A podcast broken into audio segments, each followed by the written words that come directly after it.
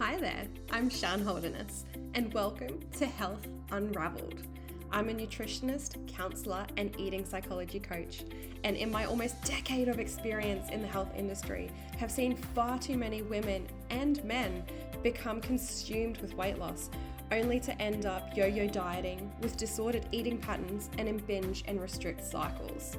This just breaks my heart, so I'm here to unravel everything you thought you knew about health and yourself, to help you start putting the pieces of the puzzle together and begin the process of aligning your mind.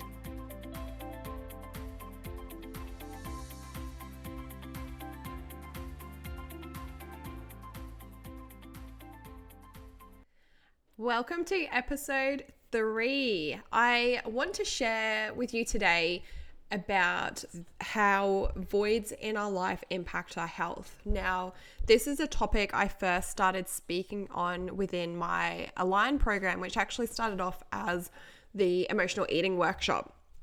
In the second day in this workshop, we spoke about the voids. And even to this day, every client that goes through the Align program and they get to module 2, they always message me because it's a very emotional subject.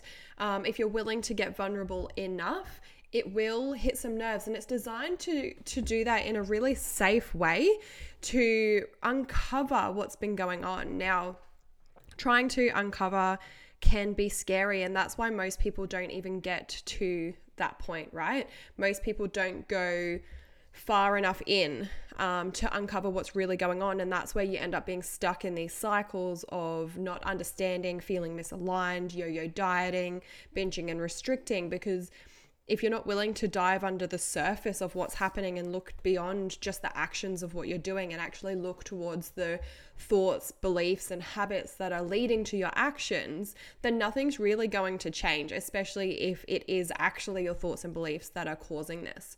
Now, I also want to mention, please be emotionally open to receiving what I'm about to say. And also know that it's okay to cry and be vulnerable, because I will be sharing some of what I share in the second module in the Align program resources. And every time someone goes through that, I get a message saying that they cried and that there was tears. But that's good, because that means things are being uncovered, right? So first of all, I want to explain what a void actually is. Like, what is it that I'm even talking about right now? So a void is a completely empty space. An emotional void is the empty space that lacks meaningful emotions.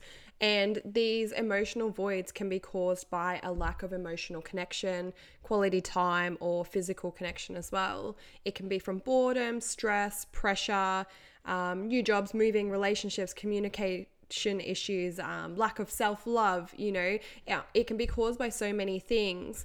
It can also be caused during childhood, if, say, for example, when you felt sad, no one showed you how to actually feel that. If you felt sad or angry, as children, often we actually weren't shown how to feel those emotions. Instead, we were told to stop feeling them, or we were distracted from them. And so we continue that cycle into adulthood because we don't know how to just be sad. Sometimes we do just need to be sad, because being sad is an emotion that we're able to feel. And same with being angry.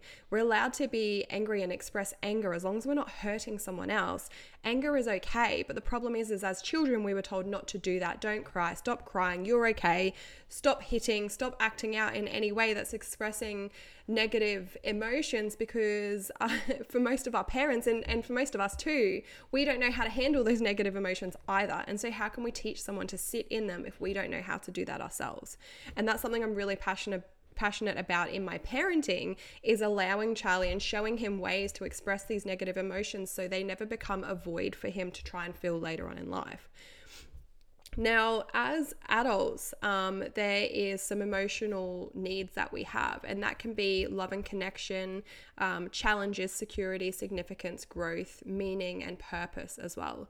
And when those emotions aren't met, we create an emotional void. So if we're not being challenged enough, if we don't feel significant, if we don't feel secure, if we're not able to grow, if we feel stuck, if we don't feel loved and connected, or if we don't have meaning and purpose, we're going to find ways to fill those voids with something else.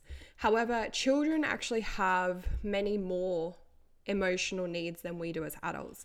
They need attention, touch and affection. They need to be seen and heard. They need to feel visible, understood. They need to feel significant. They need validation, praise, encouragement, acceptance, direction, belonging, quantity and quality time and approval, and so much more. And when those needs aren't met in childhood, then emotional voids form all the way through till adulthood until we're able to recognize those needs, right? In other words, most of the emotional voids we experience as adults are actually a result of not having those emotional needs met when we were children. And if you lack those emotional needs, if they're not being fulfilled, it can cause you to feel an emptiness or a disconnection from your soul. And so because that it's not being internally filled, we look externally to fill it. And I remember having a conversation with a client recently around this, and I said, and this is something that my coach actually mentioned to me, she's like, you know, if you're in a boat and it's full of holes and you're constantly trying to plug up those holes, eventually it's just going to get overwhelming. And this client said to me, oh yeah, and currently I'm plugging those holes with Cheetos. And that's often what we do, right? And so if we're in this kind of weight loss health journey and we keep kind of falling off track and we're trying to be more disciplined and we're trying to be more strict and we're beating ourselves up for those things, what you may actually be missing, you may actually be completely missing the point. It's not your actions that are wrong. It's the reasons why we are going towards those actions that are causing that in the first place. And so if you're constantly trying to punish yourself for the actions that you're taking, but you're not actually working on the reason why you're doing that in the first place. So say, for example, chocolate's a big one that a lot of clients, chocolates and sweets, you know, we have cravings, we have these needs, we need to have these things. What is it that you're trying to fill with those foods? And it doesn't mean the foods are wrong, but the foods actually aren't serving those emotional needs that you have, right?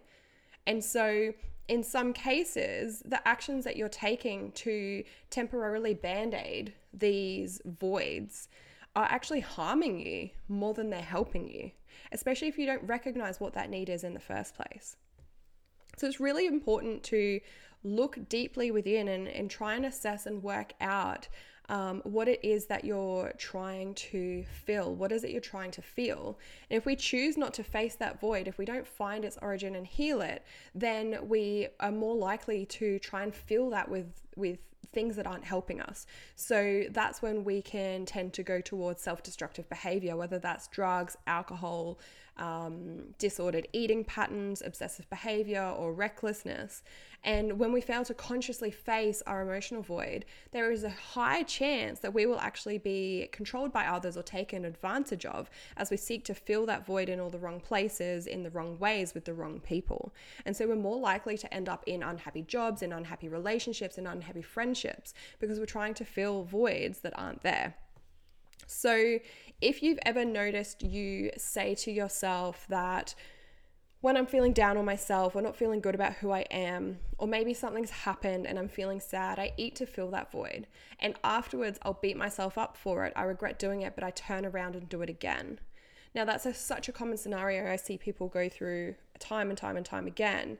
And rather than focusing on the action of the eating and what it is you're eating, why don't you instead turn inwards and look within to try and fill that void? Now, when my clients go through this program, when they go through this module, I actually give them some questions to assess and work through to help figure out this process. And it's a process of bringing awareness to what's happening and looking at patterns and where they started and how that actually feels for you. You know, what is it that you're actually looking to feel when you're taking the actions that you're taking? What are your patterns? What are your routines? How did this even start? One day you didn't do this and one day you did. When did that begin? You know? And such an important step within this journey is then finding accountability to help you transition out of this and to be able to discuss and work through this. But like I said, the very first step is actually being vulnerable and open enough to look within in the first place. And it can be so, so, so scary. And what stops us from looking within is our fears. our fears of what we might find, our fears of failure. What if we go within and it still doesn't work? You know, nothing's worked so far. Why would this be any different? This is harder. So why don't I try an easier thing? Because it's okay if I fail at that. It's very, very scary to look inside, but then also a fear of success. What if I look within and I actually find something, right? Then what? What if I look within and I don't find anything? Then what?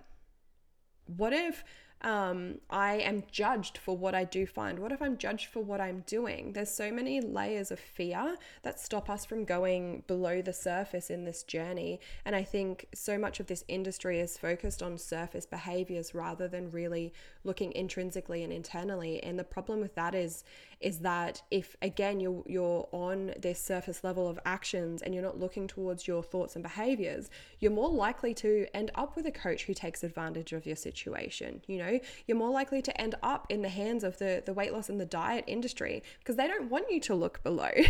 They don't want you to figure your shit out. Why would they? You know, you're actually no good to them if you are figuring your shit out. And that's why so many people avoid this work. They avoid giving you the skills to be able to do this. They avoid giving you the accountability. And the other part of that is that there's many people that actually aren't qualified to give you the level of assistance that this journey actually needs. So if this is resonating with you, there is a level of education and understanding and awareness that's required to help you to go within in a safe position, in a safe space, and with no judgment on yourself and no judgment from me to you either.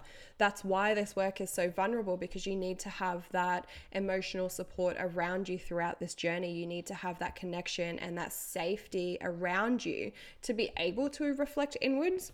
And I'd love to share with you a bit of my understanding of my journey within this as well. And this kind of touches on a bit about limiting beliefs. But for myself, my family moved from England to Australia when I was 13, and that was quite a vulnerable age for me. And it's the age at which, as an adolescent, we're trying to find our identity. And I really struggled with that because I just wanted connection. I wanted to find people around me again. I wanted to be liked. And so I disconnected from myself and tried to become what I thought everyone else wanted me to be. And that carried on all the way through to my adult life and ended up in a marriage and divorce, you know, before I was 25. And all throughout that period, until I recognized that what I wanted was authentic connection with myself, and then authentic connection with those around me, not a surface level connection where I was trying to be what everyone else wanted me to be. I was eating to find that connection, right? I was eating to find that comfort and that safety. So up and down and on and off, that's what I would resort to when I had really heavy emotions that I didn't know how to handle. And a part of it for me came down to a self-harm as well. I felt guilty for things that I'd done in my past. I felt bad for hurting people. I felt bad within myself because I wasn't aligned. And so on a subconscious level, I felt that I should suffer for that. And that is not a true and correct belief, right? Because all I was doing was the best I could in the circumstances that I was within. And all I can do is learn and grow from those situations as well. But through all this too, I've always held on to this belief that nothing good lasts. And there was this series of circumstances throughout my life that reconfirmed this story for me. Now, when I say story, I don't mean a bad thing that I've made up. Our brain puts together pieces of information and creates a story out of them to make sense to them. And then we hang on to that story to make sense of things that are happening in our life. And so my story was that anything good that comes to me will go. And so I carried that on into competing. So when I competed and I had this like incredible lean physique and looked amazing and whatever, I knew that that would go. So I had it, but I knew it wouldn't last. And guess what? It didn't. I reconfirmed that belief for myself, right? And, you know, same thing postpartum was, what's the point? Because even if I get there, even if I lose my postpartum weight, it's not going to stay anything. Any good that comes to me is going to go. And I so deeply believe that in so many areas of my life. And I actually had to assess and work through that to be able then to change some of my actions and thoughts and beliefs. I had to unravel what it was that I was thinking and feeling to be able to put together the pieces of the puzzle again for me in a new light, you know? And that's what this journey is all about. It's about figuring out your stories and putting the pieces of the puzzle together. And that is what I am here to do and serve and assist with. That is my role. So I'm going to leave it at that today, and I hope you have an amazing day.